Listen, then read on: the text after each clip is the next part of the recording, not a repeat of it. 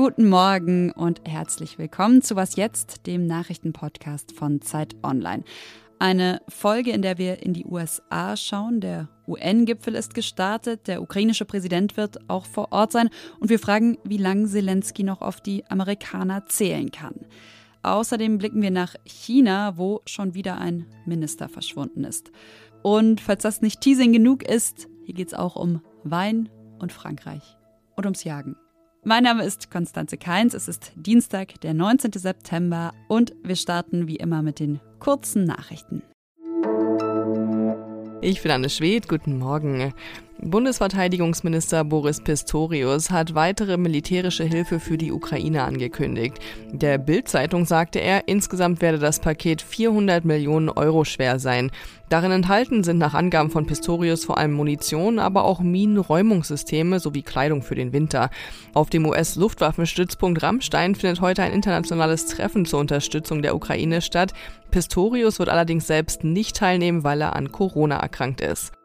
Die Ukraine will Klage bei der Welthandelsorganisation WTO einreichen, und zwar gegen die Nachbarstaaten Polen, Ungarn und die Slowakei im Streit um ukrainische Getreideimporte. Die EU-Kommission hatte zwischenzeitlich Einfuhrbeschränkungen erlaubt, so sollte es möglich werden, ukrainisches Getreide durch die Länder zu transportieren, ohne die nationalen Märkte zu gefährden. In der vergangenen Woche wurde das Importverbot aber aufgehoben. Aus Sicht der EU hat sich die Lage auf den Märkten entspannt. Polen, Ungarn und die Slowakei sehen das aber anders und wollen die Beschränkungen für ukrainisches Getreide beibehalten. Redaktionsschluss für diesen Podcast ist 5 Uhr. Jedes Jahr im September kommen Vertreterinnen und Vertreter aus fast allen Ländern der Welt zur UN-Generalversammlung zusammen. Diese Woche zum 78. Mal. Heute wird Kanzler Scholz bei der UN-Generaldebatte sprechen, morgen dann noch vor dem UN-Sicherheitsrat. Das Hauptthema ziemlich sicher Unterstützung für die Ukraine. Auch der ukrainische Präsident Zelensky ist in die USA gereist und er hat ein ähnliches großes Thema dabei. Wir brauchen eure finanzielle Unterstützung und es ist dringend, wenn man das jetzt mal so zusammenfasst, was er wohl fordern, was er wohl sagen wird. Was man dazu wissen muss, ist, dass US-Präsident Joe Biden den Kongress schon gebeten hatte, der Ukraine 24 Milliarden Dollar zur Verfügung zu stellen, zusätzlich zur Verfügung zu stellen, dass sich aber seitdem Dutzende Republikaner querstellen. Und über finanzielle Unterstützung aus den USA möchte ich deshalb vor der Generaldebatte mit dem Zeit Online-Autor Martin Klingst sprechen. Hallo Martin. Guten Morgen.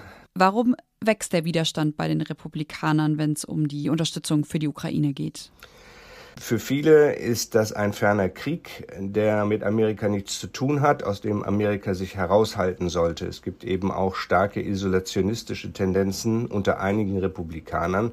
Bisher sind die in der Minderheit, aber jetzt wachsen mit dem aufflammenden Wahlkampf halt auch die Stimmen, die sagen, lasst uns das Geld lieber für heimische Dinge ausgeben geben. Und wir wissen ja, Donald Trumps Spruch, und er ist ja im Moment sozusagen der Frontrunner, der liegt in den Umfragen eindeutig vorne, die republikanische Präsidentschaftskandidatur zu gewinnen für das nächste Jahr. Und Trump hat auch immer wieder gesagt, lass uns das Geld für Amerika ausgeben und lass uns aus außenpolitischen Konflikten heraushalten. Und je stärker der Trump jetzt wird, desto mehr werden sich auch die Leute hinter ihm versammeln und desto wackeliger wird die Ukraine-Hilfe werden.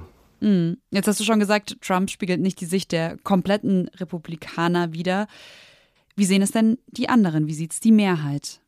Der eher international ausgerichtete Flügel ist immer noch der stärkste, das muss man auch eindeutig so sagen. Bisher sind die Ukraine-Hilfen immer durchgegangen und haben die Republikanerinnen und Republikaner, die da einen Riegel vorschieben wollten, Niederlagen bei den Abstimmungen erlitten. Und die Republikaner verfügen ja auch nur über eine ganz knappe Mehrheit im Repräsentantenhaus.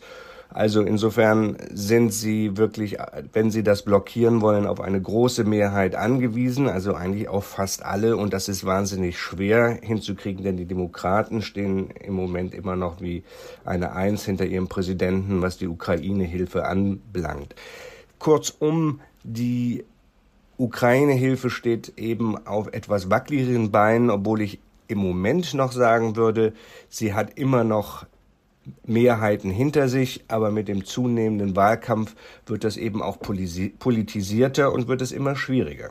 Und natürlich ist, fährt Zelensky jetzt auch in die USA, um nochmal den Republikanern ins Gewissen zu reden, um den Internationalisten zu sagen, liebe Leute, sorgt dafür, dass auch die Abtrünnigen in euren Reihen äh, am Ende nicht stärker werden. Mhm. Danke, Martin. Alles Gute nach Berlin. Tschüss. Heute Nachmittag im Update wird mein Kollege Fabian Scheler übrigens nochmal in die USA schauen, dann konkret nach New York und über den Start des UN-Gipfels berichten. Und sonst so? Am Steuer oder hier im Podcaststudio. Es gibt so Orte, wo ich von ausgehen würde, dass Alkohol trinken eher verboten als erlaubt ist. Und ich hätte auch gedacht, dass das so sicherlich beim Jagen ist. Und deswegen bin ich ja dieser Schlagzeile hängen geblieben. Franzosen dürfen nicht mehr betrunken auf die Jagd gehen. Den Rest der Meldung musste ich klar dann auch noch lesen.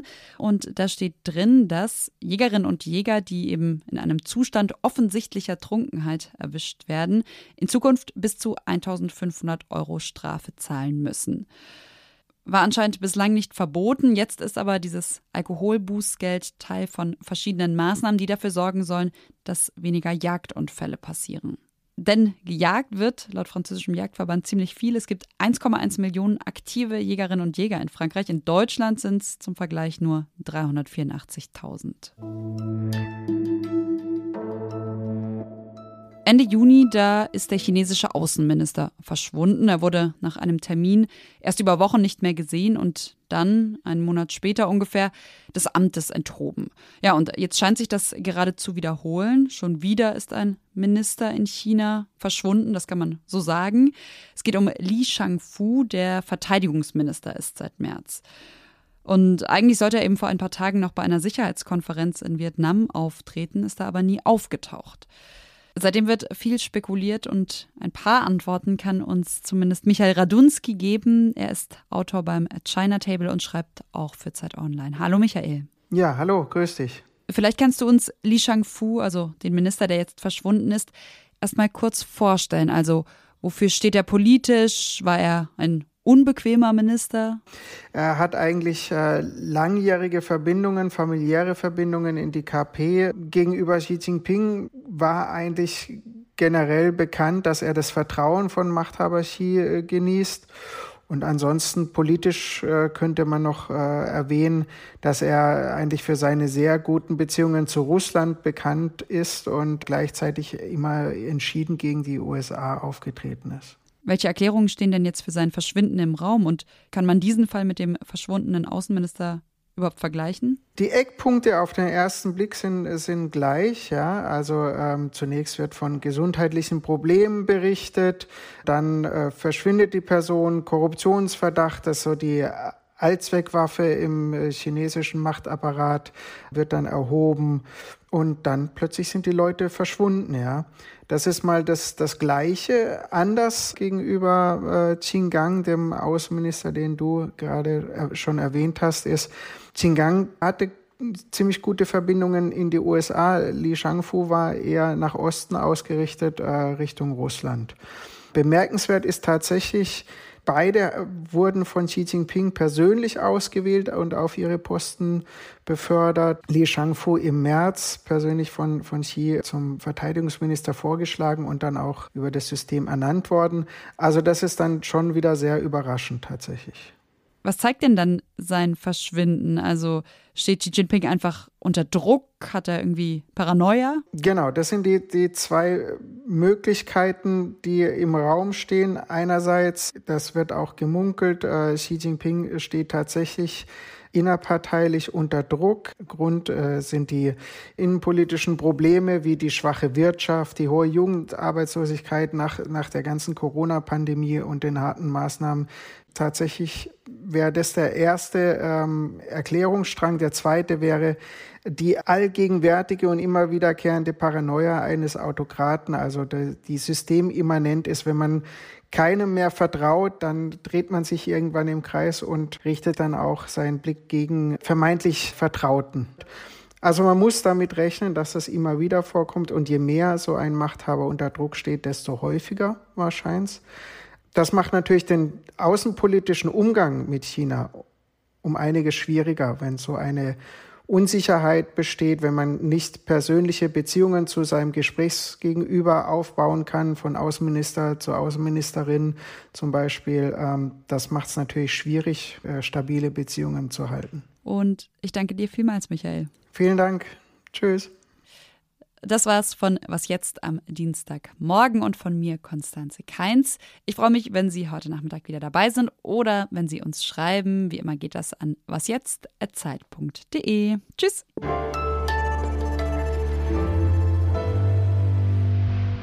Guten Morgen nach Hamburg. Oh, Entschuldigung, guten Morgen nach Berlin.